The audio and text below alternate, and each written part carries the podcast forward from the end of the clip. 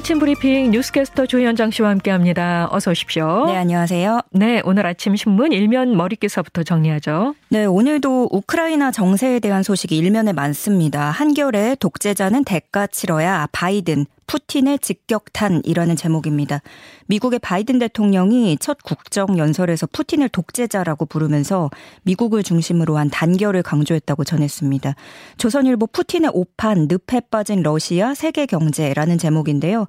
국제 원유는 물론이고 원자재, 금값이 급등하고 글로벌 금융 시장이 혼란에 빠졌다는 소식을 전했습니다. 그리고 대부분의 신문들이 우크라이나 현지 지명을 기존의 러시아식 발음이 아닌 우크라이나 현지 발음에 따라서 표기를 하고 있는데요. 가령 수도 키예프는 키이우로 어, 제2의 도시 하리코프는 하르키우라고 썼습니다. 이것은 우크라이나 대사관이 우리 정부와 언론에 어제 요청한 내용을 반영한 것으로 보입니다. 네, 저희도 요청을 받았습니다. 예, 네. 그래서 키이우라고 말씀을 드려야 되는데 이게 라디오라서 음성으로만 전하다 보니까 조금 헷갈리실까봐 걱정이 또 되는 면이 있고요. 중앙일보는 하르키우 헤르손 공방전이라는 제목으로 러시아의 포격에 불타오르는 하르키우의 경찰서 사진을 담았습니다. 또 경향신문도 러시아 무차별 포격, 민간인 살상, 키이우 풍전 등화라는 제목으로 현재 긴박한 상황을 전했습니다. 네, 일면 다른 기사들도 살펴보죠. 예, 어제 있었던 대선 후보 마지막 TV 토론을 다뤘습니다. 한겨레는 제목을 페미니즘, 성인지 예산, 윤석열 성평등 인식 문매라고 달고 이재명 후보가 페미니즘이 뭐냐라고 질문을 하자 윤석열 후보가 휴머니즘의 일부라고 답했던 대목을 소개를 했습니다. 어, 조선일보 이재명 대선 후 대장동 특검 어떠냐? 윤석열 그동안 수사 다 덮지 않았나? 라는 제목입니다. 중앙일보는 마지막 TV 토론도 대장동이라는 제목으로 양강 후보들이 최후 발언까지 대장동 의혹으로 충돌했다고 전했습니다. 어, 마지막으로 경향신문은 이윤 마지막 페미니즘 대장동으로 맞붙었다라면서 토론 내용, 토론의 그런 주요 충돌 이슈들을 정리를 했고요. 그 새벽 사이에 윤석열 안철수 후보의 회동이 있었고 단일화에 잠정 합의했다는 소식이 들려오는데 이때는 또 신문을 인쇄를 이미 해서 일면에는 싣지 못한 모습입니다. 네, 네. 자, 코로나 상황 살펴봅니다. 어제는 코로나 신규 확진자가 21만 명을 넘어섰습니다. 예. 어, 확산세가 거세지자 정부는 코로나 유행이 이르면 한두 주 안에 정점에 도달할 것이다. 이렇게 정, 전망을 했어요. 네, 그 유행의 확산 속도는 다소 빨라졌지만 증가폭 자체는 줄어들고 있기 때문입니다. 보통은 매주 확진자가 두 배씩 증가하는 우리가 말하는 그 더블링 현상을 보였었는데 지난주부터는 서서히 증가율이 둔화된 거고요. 이번 주 역시 마찬가지고 계속 이런 현상이 지속된다면 1, 2주 사이에는 정점이 형성되는 기간이 나올 것 것으로 예측을 하고 있습니다. 물론 중증 환자 발생은 그 확진자가 나온 다음에 중증으로 악화하는 데 걸리는 그 시간차가 있기 때문에 그보다 또 2, 3주 정도 후에 발생한다는 점을 우리가 미뤄봤을 때 의료 체계의 정점은 그보다 2, 3주 정도 늦을 것으로 내다봤습니다. 네. 예, 3월은 그래서 계속 긴장의 끈을 놓아선 안 되겠고요. 현재 코로나 재택 치료자는 80만 명을 넘어선 상태입니다. 이 PCR 검사량이 늘고 시간이 길어지면서 전문가용 신속 항원 검사만으로도 확전 확진 판정을 내리는 방안이 검토되고 있죠. 네, 요즘에 그 선별 진료소 가면 길이 그 줄이 워낙에 길게 늘어서 있잖아요. 예. 대기 시간도 길어서 힘들지만 또 검사량이 크게 늘면서 검사 후에 결과를 받아 보기까지 시간이 지체되는 경우가 발생하고 있습니다. 우리나라 하루 PCR 검사 용량의 최대치는 85만 건인데요. 이건 그러니까 검사는 더 할 수는 있는데 이 결과를 하루 안에 안정적으로 회신할 수 있는 숫자를 따졌을 때 얘기입니다. 네. 그런데 지금 PCR 검사가 하루에 100만 건이 넘고 보건소 업무가 과다해지면서 지금은 또 결과 통보를 받으려면 보통은 다음 날 어, 그렇게 좀 당일의 결과를 받아보기가 어려워졌죠. 이 PCR 검사 받으러 가서 시간이 한참 걸린다고 하더라고요. 네, 네. 줄도 계속 서 있어야 맞습니다. 되고. 맞습니다. 몇 시간 기다리고 또 다음 날쯤에 통보를 받는데 그래서 정부는 이제 전문가용 신속항원 검사에서도 양성이 나오면 PCR 검사 추가로 하지 않아도 확진으로 인정하는 방안을 검토하고 있고요. 방역 당국에 따르면 의료진이 전문적으로 검사할 때는 특히나 이 정확도가 상당히 높다는 설명입니다. 네. 사회적 거리두기도 조기 완화하는 것을 검토하고 있는데요. 어, 내일 새로운 조정안을 발표할 예정이죠? 네, 지금까지는 거리두기 체계가 6명에 10시까지잖아요. 네. 이거를 13일까지 이어가기로 했던 건데 지금 오미크론 변이가 치명률은 급감하고 그 반면에 자영업자 등의 피해는 커지고 있어서 정부도 좀 정책 조정에 나섰습니다. 정부는 어제에 이어서 오늘까지 일상회복 지원위원회 회의를 열고 거리두기 조기 조정을 검토를 하는데요. 방역 의료 전문가를 비롯해서 소상공인 등 여러 의견을 두루 듣고 종합하겠다는 방 방침입니다. 일각에서는 저녁 11시까지 영업시간 연장 등이 거론된다 이런 얘기도 나오고는 있는데요. 정부는 내일쯤 새로운 거리두기 조정안을 발표할 것으로 보입니다. 정확한 얘기는 내일 조정안을 봐야 알겠네요. 네. 예. 자, 이제 곧 대통령 선거 사전 투표가 시작됩니다.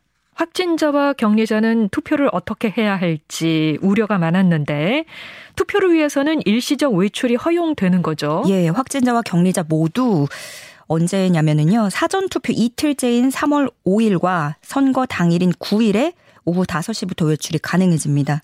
보건소가 대상자에게 외출 안내 문자를 발송하게 되는데 사전 투표에 참여할 경우에는 5일 오후 6시까지, 선거 당일에 투표할 경우에는 9일 오후 6시에서 7시 반 사이에 투표장에 도착을 하면 됩니다. 네. 당연히 신분증 챙기셔야 되고요. 보건소에서 보낸다는 외출 안내 문자 또는 확진 및 격리 통보 문자를 투표 사무원에게 제시를 하고 그러면 별도로 마련된 임시 기표소에서 투표가 가능합니다. 그 반드시 보건소에서 받은 문자가 있어야 가능하군요. 예, 확진자라는 걸 증명할 수 있어야 됩니다. 그러네요. 예, 그리고 투표를 마친 뒤에는 곧바로 귀가를 하셔야 되고 물론 방역 수칙 꼭 준수해 주셔야겠습니다. 네. 자, 두 달 넘게 이어지면서 본사 점거 농성으로까지 격화됐던 택배 노조 파업이 어제 협상이 타결됐습니다. 파업 마무리 지었다는 소식이죠. 네, 택배 노동자의 과로사 방지를 위한 사회적 합의를 이행하려면서 지난해 12월부터 파업에 돌입한 지 65일 만의 일입니다. 일단 합의문에는 대리점과 택배 기사 간 기존 계약 관계를 유지하고 표준 계약서를 작성한 뒤 복귀한다는 내용이 담겼습니다. 그럼에도 불구하고 여전히 불씨는 남아 있습니다. 즉시 부속 합의서 문서에 대한 내용을 논의해서 올해 6월 30일까지 마무리를 해야 되고요. 택배 노조는 CJ 대한통운이 제대로 이행을 하고 있는지 계속 확인해야 한다는 입장입니다. 반면에 CJ 대한통운은 파업 종료를 환영하면서도 불법 점거 및 폭력 행위는 결코 재발해서는 안 된다는 점을 분명히 한다고 밝혔습니다. 다음 소식 갑니다. 편법 증여로 의심되는 거래가 무더기로 적발됐습니다. 예, 국토부가 관련 자료를, 자료를 국세청으로 넘겼습니다. 예, 어, 77억 원짜리 집을 살려면 얼마가 필요할까요? 77억 원짜리 네. 집. 그냥 그 자체로 가늠이 아, 잘안 되네요. 네, 맞습니다. 저도 가늠이 잘 안 되는데 77억 원짜리 집을 사는데 64억 원의 자금 출처를 증명하지 못한 사례입니다. 30대 A 씨의 이야기인데요. 요즘에는 집을 사려면 그 자금 조달 계획서라는 걸 제출해야 하잖아요. 77억 원짜리 집을 사면서도 13억에 대한 출처만 소명을 하고 나머지 64억 원은 소명하지 못했습니다. 그 돈은 어디서 났을까요? 그러게 말입니다. 그래서 지금 이제 국세청이 조사를 할 건데요. 또 다른 사례들을 가져와 봤습니다. 부산의 아파트 를 29억 원에 매수를 하면서 기업 자금 대출로 받은 돈을 사용을 했고요. 예. 또한 사람은 한 푼도 없이 11억 원대 아파트를 매입했고 심지어 5살 어린이가 14억 원짜리 아파트를 아이고야. 네, 17살 네. 청소년은 57억 원짜리 아파트를 소유한 사례도 적발이 됐습니다. 모두 편법 증여를 통한 방식입니다. 그럼요. 본인이 5살짜리 어린이가 네. 예, 자신의 의지로 14억 원짜리 아. 아파트를 샀을 리는 없고 참 이게 어마어마한데 적발 건수가 많습니까? 예, 상당합니다. 국토부가 지난 2020년 3월부터 지난해 6월까지 전국에 9억 원 이상 고가 주택 거래 가운데 이상 거래로 분류된 7,780건을 조사를 했고요. 총 3,687건의 위법 의심 사례가 적발됐습니다. 네. 앞서 소개해드린 것처럼 편법 증여 의심 사례가 2,000건이 넘는 대부분을 차지를 했고요. 그 밖에는 대출 용도가 아님에도 유용한 사례, 업다운 계약서, 법인 자금 유용 등이 뒤를 이었습니다. 네. 지역별로 보자면 대다 대다수가 서울 강남권에 집중이 됐고요. 이어서 서초구, 성동구, 경기도 분당구 등의 순이었습니다.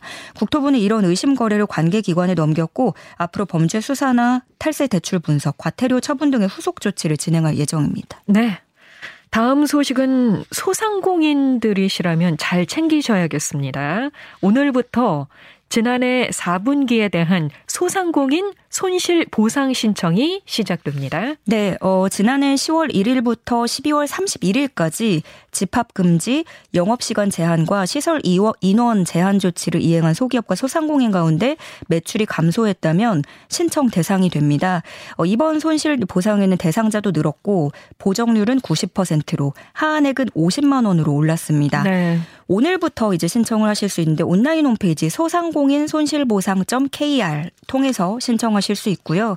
어, 이번 주 그 첫 5일 동안은 사업자 등록번호 끝자리를 기준으로 오부제를 운영합니다. 그 홈페이지 주소가 그냥 한글로 쳐도 됩니까? 예. 소상공인 손실보상.kr? 예, 한글로 그렇게 치시면 되고요. 어허. 정 헷갈리시면 포털 사이트에 그냥 소상공인 손실보상 이렇게 치시면 바로 위에 뜹니다. 네. 네, 그래서 이 오부자에 따라서 오늘은 3일이니까요. 끝자리가 3 그리고 8인 사업체가 신청을 할 수 있고 내일은 4일이니까 끝자리가 4, 9 이렇게 들어갈 수 있습니다. 네. 어, 그리고 기왕 빨리 받아보고 싶으신 분들은 오전에 좀 신청을 하시는 게 좋을 것 같아요. 일찍 신청하시면 오늘도 당일에도 받아보실 수 있거든요. 그 오후 4시까지 이전, 4시 이전까지 신청을 하시면 늦어도 당일 오후 7시까지 보상금을 받으실 수 있고 그런데 오후 4시 이후로 신청을 하시면 그 다음 날로 밀리게 됩니다. 네. 온라인 신청이 어려우신 분들은 오늘 10일부터 가까운 시군 구청에서 온, 온, 어, 그 오프라인 신청도 가능 가능하고요. 23일까지 열흘 동안 사업자 등록번호 끝자리 기준으로 홀짝제로 운영합니다.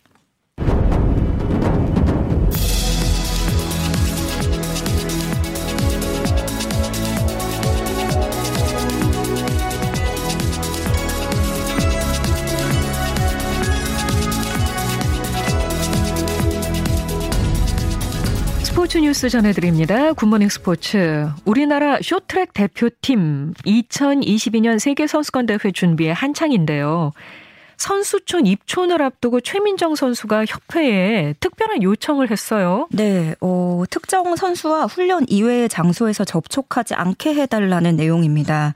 최민정 선수의 매니지먼트사인 올드스포츠는 최민정이 훈련에 매진할 수 있도록 출전 기간 동안 선수 보호를 위한 조치를 취해 줄 것을 요청하면서 특정 선수와 함께 훈련할 목적으로 선수촌에 들어간 곳이 결코 아니므로 불필요한 접촉이 발생하지 않도록 요청드린다 덧붙였습니다. 네. 이 특정 선수의 실명을 밝힌 건 아니지만 역시 심석희 선수와의 재회를 염두에 둔 것으로 풀이가 되고 예, 있습니다. 예, 과거 심석희 선수의 고의 충돌 의혹 때문이겠죠. 예, 그 평창 올림픽 당시에 고의 충돌 의혹 그리고 선수 험담 파문 등이 터지면서 자체 조사를 거쳤고 자격 정지 징계를 받았고 그래서 이번에 베이징 올림픽 출전도 무산이 됐었죠. 네. 일단은 심석희 선수는 징계가 끝났기 때문에 이번 진천 선수촌 훈련에는 합류를 하는데 최민정 선수와의 불편한 동거가 시작된다는 여러 보도가 일전 전부터 있었고 네. 예, 최민정 선수 측도 여전히 특정 선수의 방해나 보복 행위가 있을지 모른다는 불안감을 느끼는 상태라고 올드스포츠 측은 설명은 했습니다. 예, 무쪼록 어떤 선수든지 간에 더 이상의 피해나 상처는 없기를 바랍니다. 다음 주부터는 프로야구가 시동을 걸게 됩니다. 코로나로 우려가 많은 상황 속에 시범 경기가 무관중으로 개최된다는 어, 방침이라고 하죠. 네, 역시 선수와 관객을 보호하는 차원에서 일단 시범 경기는 무관중으로 진행을 합니다. 그렇지만 정규 리그에서는 100% 관중을 받는 것으로 일단 계획을 하고 있고요. 취식까지도 가능하게끔 검토하고 있습니다. 네. 그렇지만 또 아쉽게도 육성 응원은 계속 불가할 것 같고요. KBO가 더 논의한 후에 최종 발표가 나올 것으로 보입니다. 어쨌든 프로야구 좋아하시는 분들은 이 봄과 함께 좀 기지개를 켜는 선수들의 시범 경기를 통해서 기분 좋은 봄날 맞이하실 수 있었으면 좋겠습니다. 네, 지금까지 뉴스캐스터 조현정 씨 고맙습니다. 고맙습니다.